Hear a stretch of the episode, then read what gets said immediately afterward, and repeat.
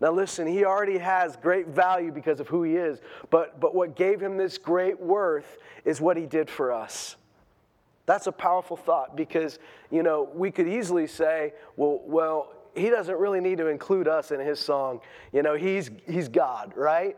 And yet, this is the song that is ordained by God is that he's worthy because of what he did for us.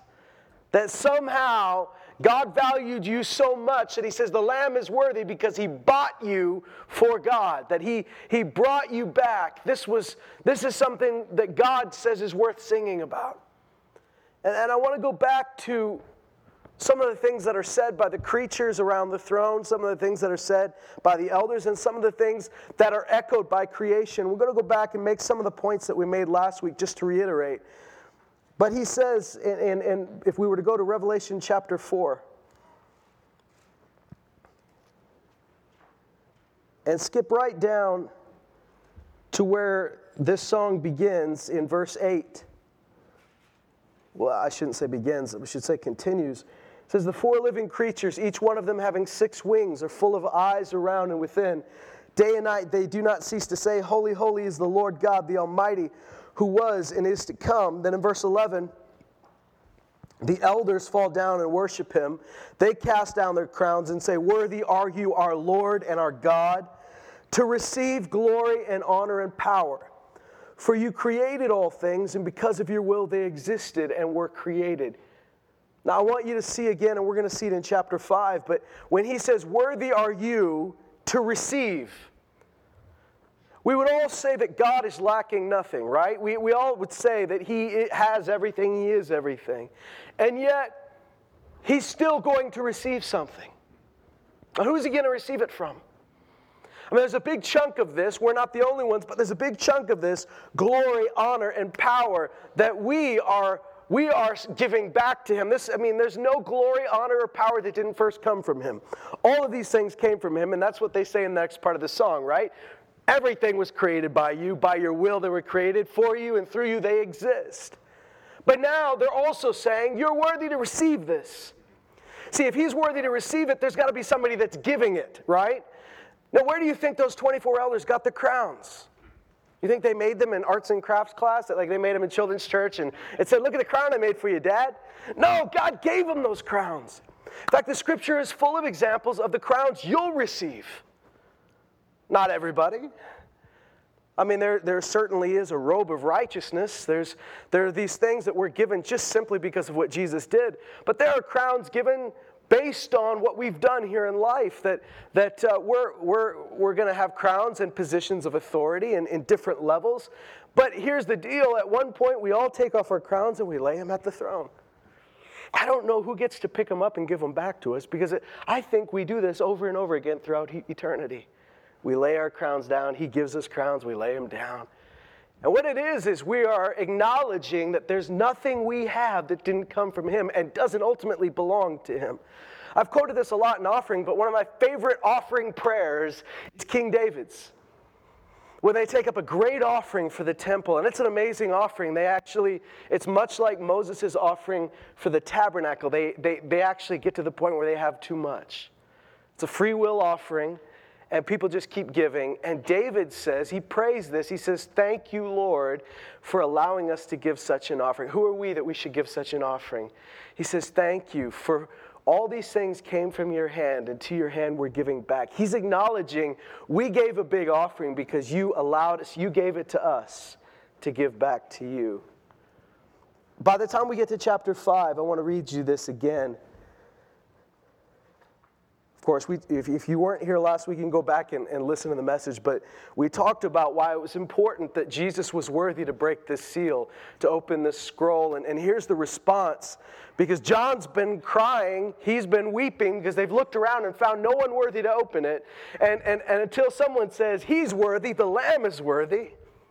And once again, remember this, folks, is that the Lamb, I mean, when you're talking about Jesus as the Lamb, you're talking about his death constantly, right?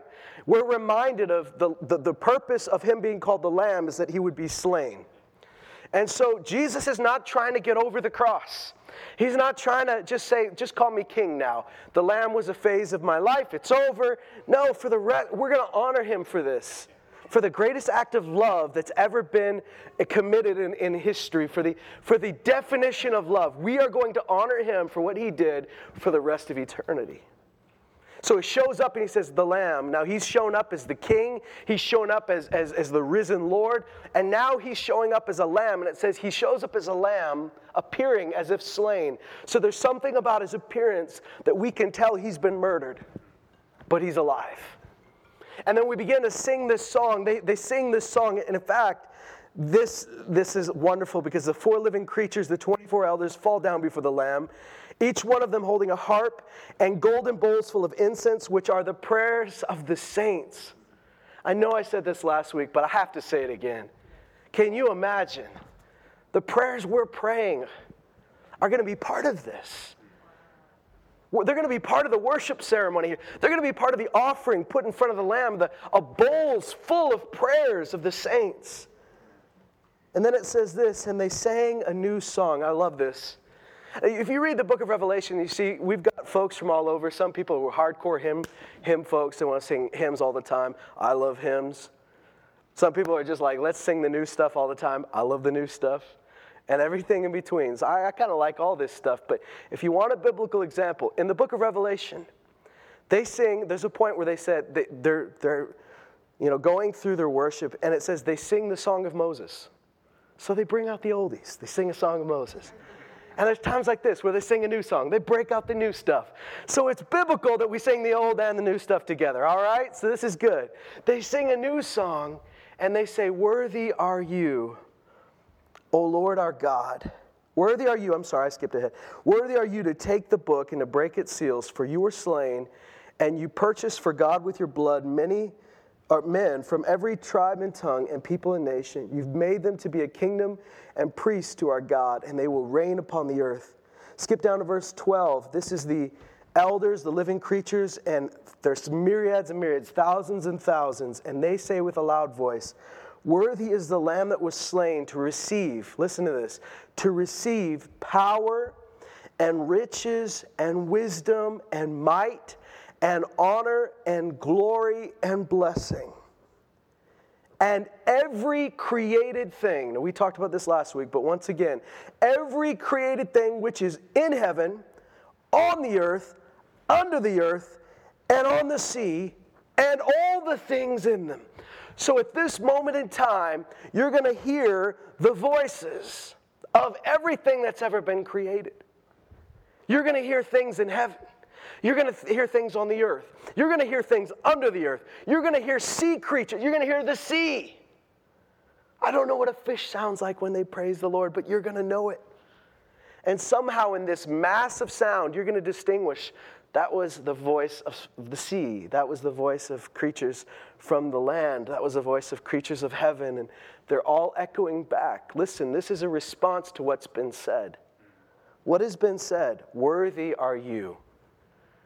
Worthy are you to receive something.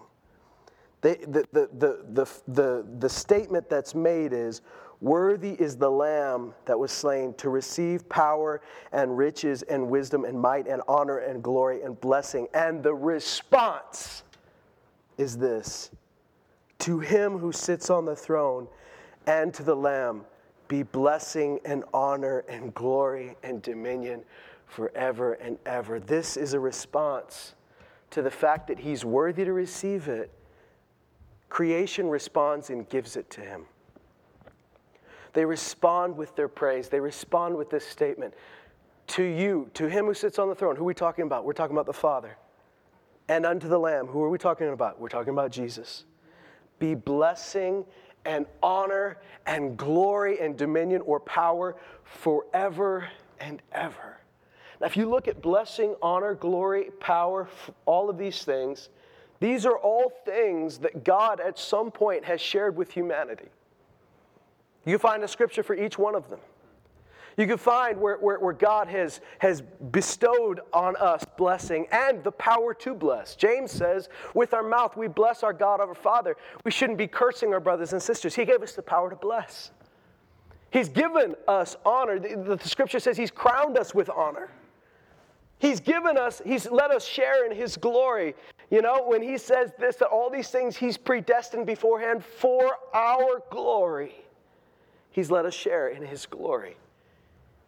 Dominion, He gave us dominion over the, over the earth, over the, you know, over the, the, the creation. We were supposed to steward it. All of these things at some point we share in, and yet they belong to Him. And here's the deal we get to give it back. We get to say, You're worthy of all of this. This is yours. We're, we're part of this, but this is ultimately yours. And all of this glory, all the honor, all the power, all of this, all the blessing is yours forever. I want you to know that you're not an observer in this story. You're not just sitting back watching, you're part of this. We should be part of it now.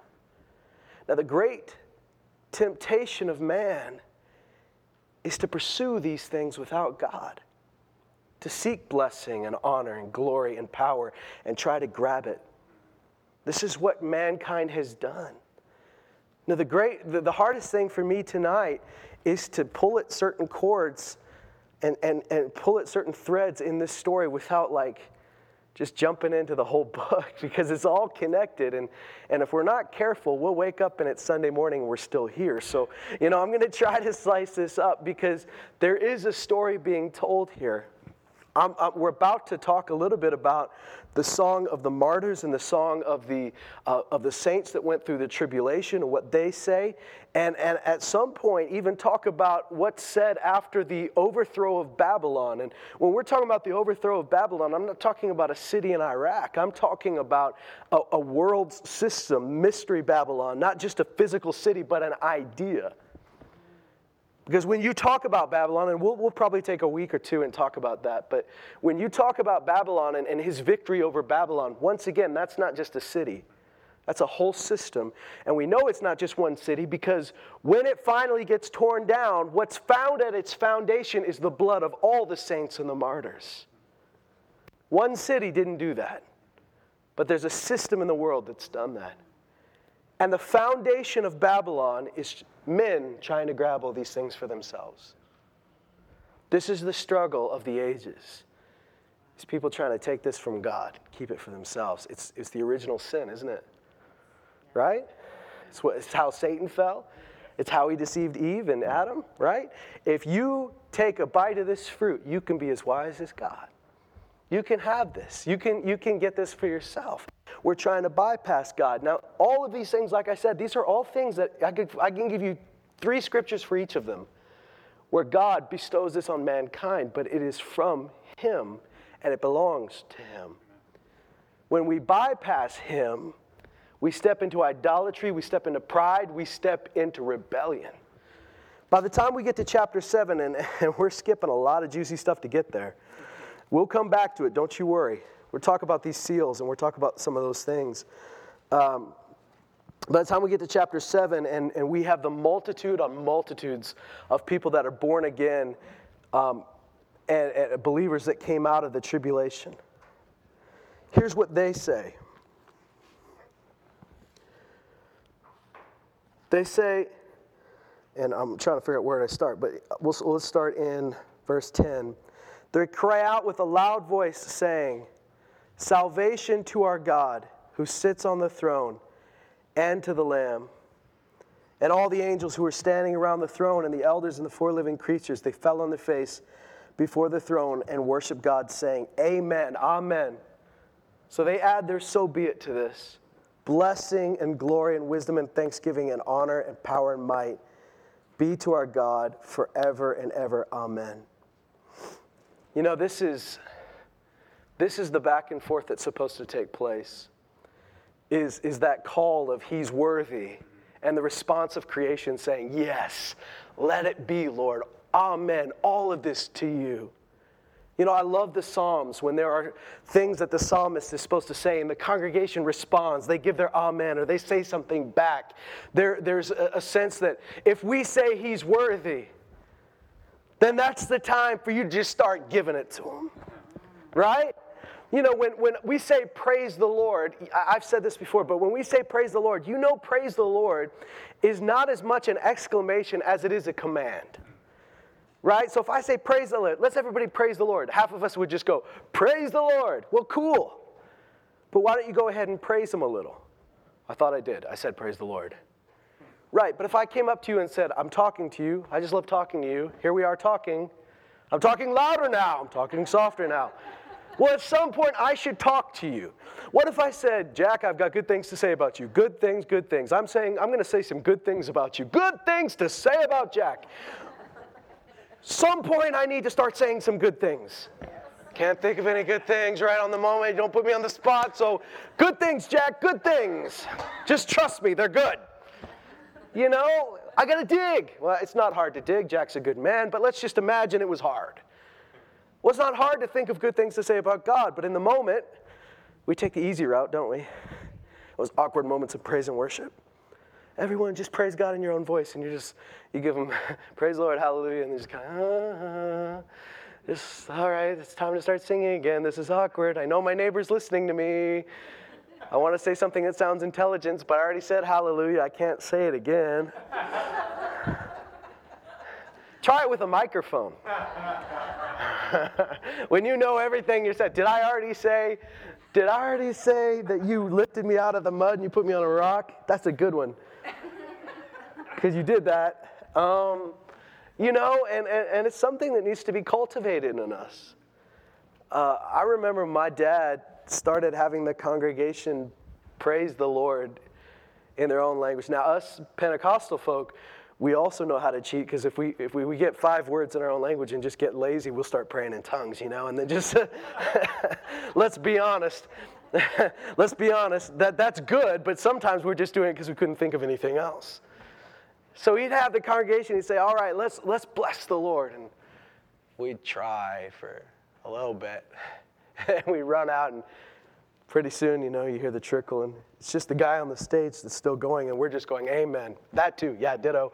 Amen, right? Me, me as well. amen, amen, amen. But you know, the more we did it, the more it flowed out of us. So, you know, it's just you could go for a long time and you say, Wait, I'm not done. I, I still got things to say about him. I think that's a healthy place to be. I think that probably be the best thing for you every day is to cultivate that in yourself. Bless the Lord, oh my soul, and all that's within me. Bless the Lord and forget none of his benefits. And when he says forget none of his benefits, he starts naming his benefits.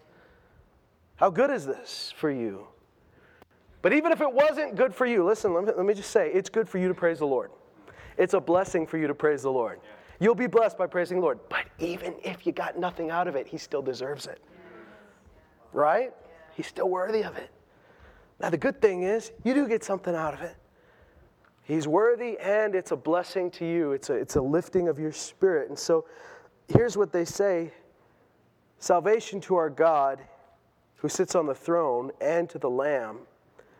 And this is a statement. Now, I'm going to bring out this, I'm just gonna, we're just going to focus on salvation tonight because We've talked a little bit about it. We could talk a lot more about the blessing, honor, glory, power. In another place, he says wealth, riches. There's, there's all these things that belong to God that we're giving back to him. But I, I want to focus on something that pops up throughout Scripture in Old and New Testament. It, it comes up three or four times in the book of Revelation alone. Uh, it's the last thing Jonah said before he got vomited out of the whale Salvation belongs to our Lord our God. It's a good thing to say before you get vomited out. Why does it need to be said? If all these things that we're saying to God are things He deserves, but also things that we're tempted to take and to keep, what is it about salvation that I could be tempted to claim for my own? Why is it the psalmists say it over and over again salvation belongs to God? Why are they saying it here so many times salvation is yours? We need to be reminded that He is a saving God, He is a rescuing God, that, that He is a God who uh, is infinitely concerned with His creation and lives to save. We also need to be reminded that I can't ever save myself, that salvation belongs to Him. Now, salvation is a lot more than just your ticket to heaven. The Greek word sozo throughout the New Testament is used in times when people are healed. It says that the, you know, if you have any sick among you and, and, and, and they're, they're so sick they can't even come, let the elders go to them, let them anointing with oil, lay hands on them, and the prayer of faith will, and it literally says, will save the sick. It's not saying this guy is going to get born again again. Saying that he's saved from his present circumstance. You know, you'll see this word pop up in many different ways because salvation, yes, first and foremost, the greatest salvation, as Hebrew calls it, so great a salvation. The greatest salvation is to be saved from death and brought to life. But salvation in every area, how many times does the psalmist say, uh, I, I, recall when the psalmist said, uh, Our God is a God of deliverances. To him alone belongs salvation from death. He says deliverance is plural. This is a guy who's been in battle. He's had near misses. He's been, he's been snatched out of the jaws of death. And he says, to God belongs salvation. He, he's the God who rescues. He, he, to him alone belongs salvation, deliverances, rescues from death. What he's saying is, I'm not looking anywhere else. Like I said, Jonah, when he finally realizes that his way is the wrong way, and he's in the belly of the whale, he comes to his senses, and, you know, stomach acid will do that to you. It'll wake you up. You'll start thinking right, I guess. I say whale, but it's not really a whale. There's nowhere in the scripture that says it's a whale. It's just a sea creature of some sort. I don't know what it looks like. I always had the little whale toy at home. But I don't know. It would have been a miracle for him to get in that belly of the whale, anyways, wouldn't it? Whatever sort of sea creature he's in, I don't know what it looks like. I don't know what it smells like. I don't want to think about it. He comes to the realization that salvation does not belong to him. He can't find a way out. He couldn't find a way out. When he tried to run the other way, that wasn't the way out. All right, you own the rights to salvation, so you're going to have to do it. And salvation in, in that day came in the form of vomit. But throughout the Psalms, throughout the prophets. You know, Isaiah said, Is there, this is God speaking through Isaiah, he said, Is there any other rock? I know of none. And he begins to bash idolatry and say, You guys keep trying to build things that'll save you, but they can't. Is there any other rock a rock being something you can rely on, a rock being something you can run to in a time of trouble. Is there any other rock? I know of none. But that may sound like a simple, obvious statement, but it's not obvious. If you think about it, even to us believers, when you're in a bad situation, how many steps do you go through before you finally just say, Lord, I need your help? How many hours do you spend worrying and trying to find a way out, trying to scurry out before you say, I can't get myself out? If I'm going to get out, it's going to be the Lord that delivers me. We usually say, save such sayings for when we've tried everything and there's nothing left. But God isn't the last resort, is He? He's not like your supplement. He's not Popeye's can of spinach that when you've used all your strength, He'll give you a boost right? He is the only hope. He's the only way, the only truth, the only life. He is the God of escape. He is the God of rescue. He is the God of salvation. And so they say, salvation belongs to you, God. And the people that say it in the book of Revelation are people that should know because they faced death. Many of them have been killed, and yet they've experienced that death had no power over them. There they are standing in a place where they no longer need shade because He's their shade. They no longer need the sun because He's their light.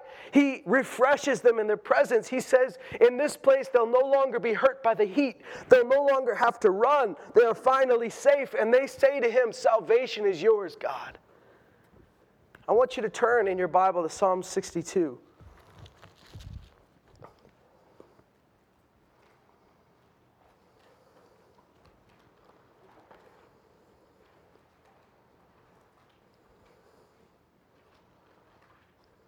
I can't hear the phrase salvation belongs to our God without hearing that. Uh, was it a Crystal Lewis song? No.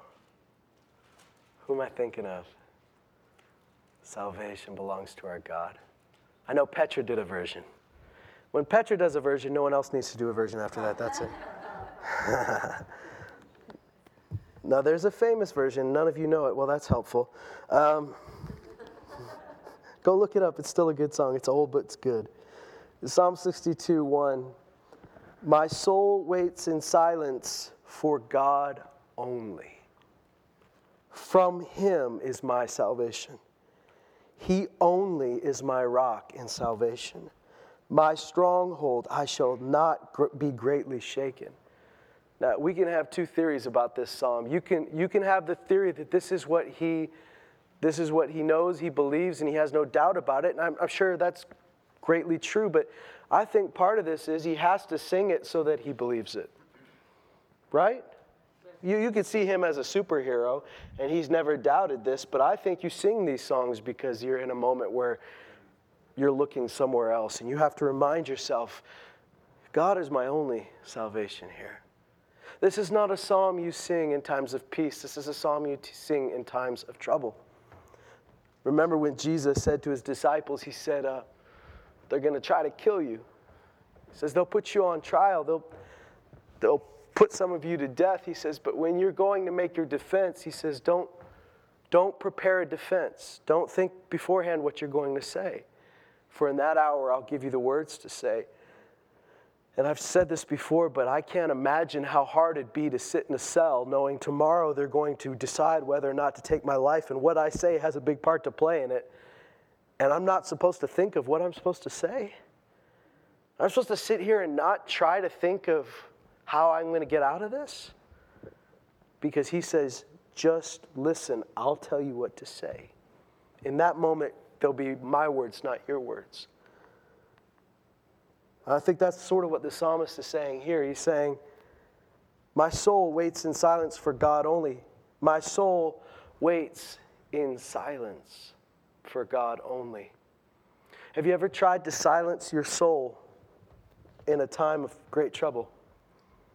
Because it's your brain that runs away with, you, with itself, doesn't it? It's your mind that goes into weird corners and imaginations of what could go wrong. It's your mind that dreams up scenarios where you might get out of this. And yet he says, I've, and I'm, I'm adding this, but I think he's saying, I've trained my soul to wait in silence for God. I've, I've, I've, I've decided to wait in silence for God only. From him is my salvation. He only is my rock and my salvation. My stronghold, I shall not be greatly shaken. How long will you assail a man? That you may murder him, all of you, like a leaning wall, like a tottering fence. They have counseled only to thrust him down from his high position. They delight in falsehood. They bless with their mouth, but inwardly they curse. Selah. My soul, wait in silence for God only, for my hope is from him. Remember what we said at the beginning? He says, My soul waits in silence. Now he's commanding his soul to wait in silence. Why do you have to do that? Because your soul doesn't want to wait in silence. Guys, your brain wants to scramble. You want to find a way out of this. But salvation belongs to God. And that's good news, right? That's good news. Don't you know you have a God who wants to save you? You see, if we were to take a, a, picture of God that many paint, God is, is unfeeling, uncaring. He's up there saying, I'm just, I'm just as happy if you die. I, I don't care what happens to you. But that's not the God that's, paint, that, that's shown to us by Jesus. That's not the God we see in Scripture. This is a God who cares. Yes. Right? I've heard people say, well, how could God possibly care about me? He's got so many people in the world to care about. Yeah, but you're treating him like a finite being, like he's like you. But he's not, he's infinite. And his love is infinite and his attention is infinite. So, so him loving Audrey doesn't mean he doesn't he has a little bit less love for Sparrow. He, he's got infinite. He, he, he is constantly. And, and you might say, just like the psalmist says, you might say, Who are we that you'd be mindful of us? But you're going to have to realize He is mindful of you. And these are the songs. Now, listen. The songs that we're singing to God in, in the book of Revelation I said this last week, but we keep, we're in them. We, we, he could say, guys, no more songs with you in them. Just sing songs about how beautiful I am. Sing songs about how strong I am. And yet, so many of these songs that he ordains talk about what he's done for his people. He is glorified. And, and his interaction with us and, and his care for us, he's glorified. And he says this Soul, wait in silence for God only. That word only is so important. For God only. For my hope is from him. He only is my rock and my salvation, my stronghold. I shall not be shaken. Does this sound familiar? Because this is exactly what he just said in the first paragraph. Sometimes we think we need to be original. You need to say something until you finally believe it. You need to say it over and over again until you have it in your heart. On God, my salvation and my glory rest. The rock of my strength, my refuge is in God. Trust in him at all times, O people. Pour out your heart before him. God is a refuge for us, Selah. Men of low degree are only vanity. Men of rank are a lie. In the balances they go up. They are together lighter than breath. Do not trust in oppression. Do not vainly hope in robbery. If riches increase, don't set your heart upon them. Once God has spoken, but twice I've heard this that power belongs to God, and loving kindness is yours, O Lord, for you recompense a man according to his work. He puts power and loving kindness in the same breath. What picture do you have of God? Do you have a picture of God where you have to make him feel sorry for you in order for him to act? Because that's not the picture God says of himself. Do you have a picture of God where you have to harass him in order for him to answer? Because that's not the picture we get. Even though Jesus said there was a judge who was like that, he says that was an unrighteous judge, but your God is righteous. So keep praying, but it's not because you're harassing him until he finally gives in. It's because he hears your prayer, and it's going to do you good to stay in an attitude of prayer and receptiveness to what he's doing. So here he's saying, listen, he's reminding us that power belongs to God and loving kindness, loving kindness is yours, O Lord. What is that word, loving kindness? That's actually a word in English that we've kind of had to create. If you ever heard the word loving kindness outside of the Bible? No, it's because it's a word that we had to create to match the Bible word. Because the word in the Bible there, there's, there's this idea, this Hebrew uh, word that carries the idea not of a feeling of love, but of love put into action. Loving kindness is love enacted towards you, it's acts of love towards you. It's that He's doing something out of that love. So when you combine a God who acts in love with a God who has infinite power, that is an amazing thought right? If he's just a Greek god that has power but no real feeling for you, then maybe you'll catch him on a good day and he'll like the necklace you're wearing and help you out. But if he's a God full of loving kindness and he's powerful, that means he will act on your behalf. He will save. He will rescue. I mean, ultimately, at the end of the day, whether we die in our beds, whether we die by the sword, whether we die or don't die at all and he comes back and snatches us up, at the end of the day, we're all going to say, hey, we were saved. We were rescued from death itself. Believers will never die. You've died the last death you'll ever die. And we'll say, salvation belongs to you, God. Now remember, every one of these things that they say Honor is yours, glory is yours, power is yours, wealth is yours, salvation is yours. These are all things man has tried to take for themselves and say, I got this. In the act of worshiping God, we're releasing it again. Right? And you can be trusted.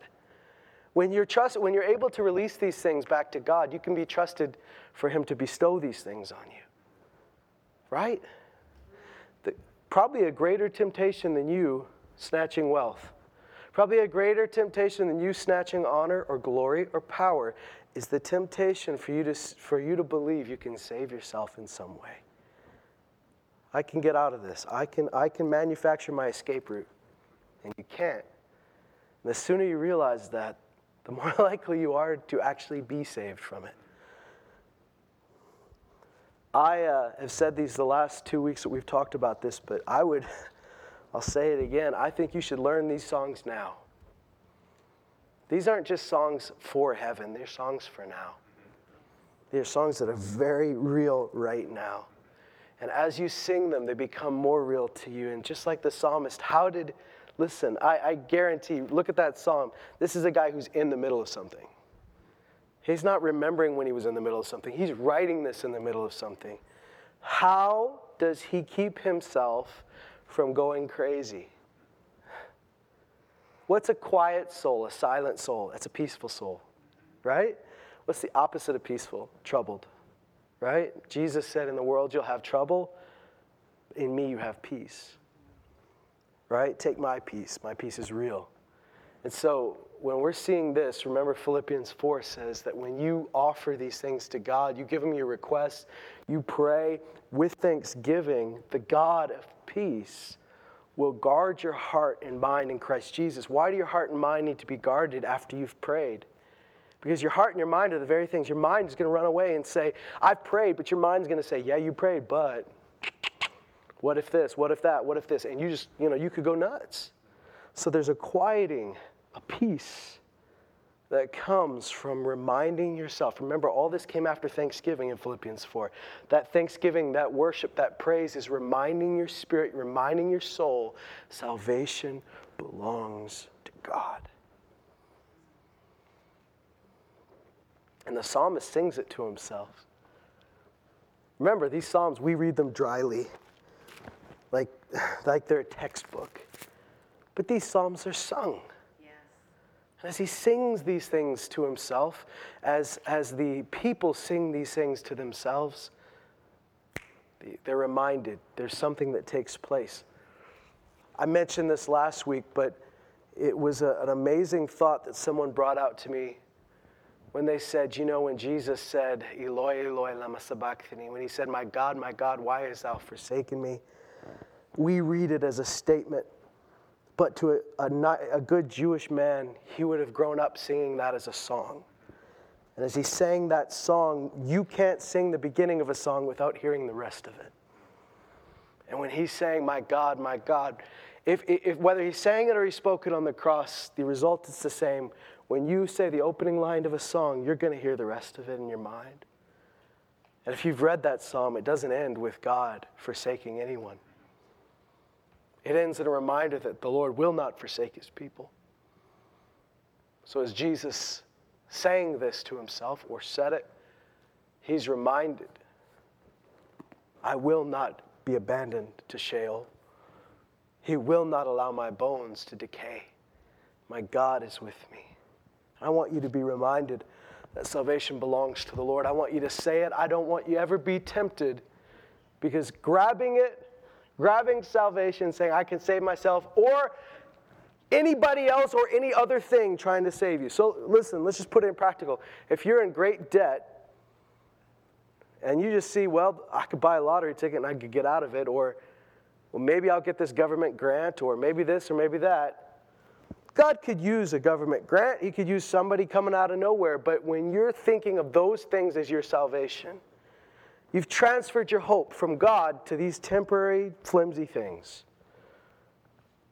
I'm very skeptical that God would use the lottery, all right? I'm just very skeptical of that.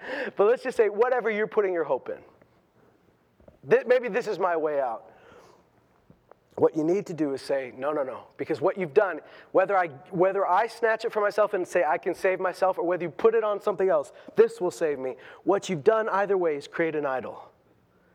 What you need to do is bring it back to God. And probably one of the best ways to do it is to begin to say it in worship. Remind yourself who He is. Remind yourself and, and say, Salvation belongs to you, God. Just like this psalmist does, he sings to himself and he says, Oh, soul, salvation, be quiet, be silent, and wait for the Lord. Oh, soul, salvate, my hope is from him. He is my only rock, he is my only hope, he is my only refuge. Spoiler, God came through. Now, I can't tell you exactly how God will come through every way. He's God. Salvation belongs to Him. Not only the act of salvation, but the method of salvation belongs to Him. One of the other ways that we mess up is when we tell Him how He's going to save us from this. This is how you have to help me, God. I have a plan.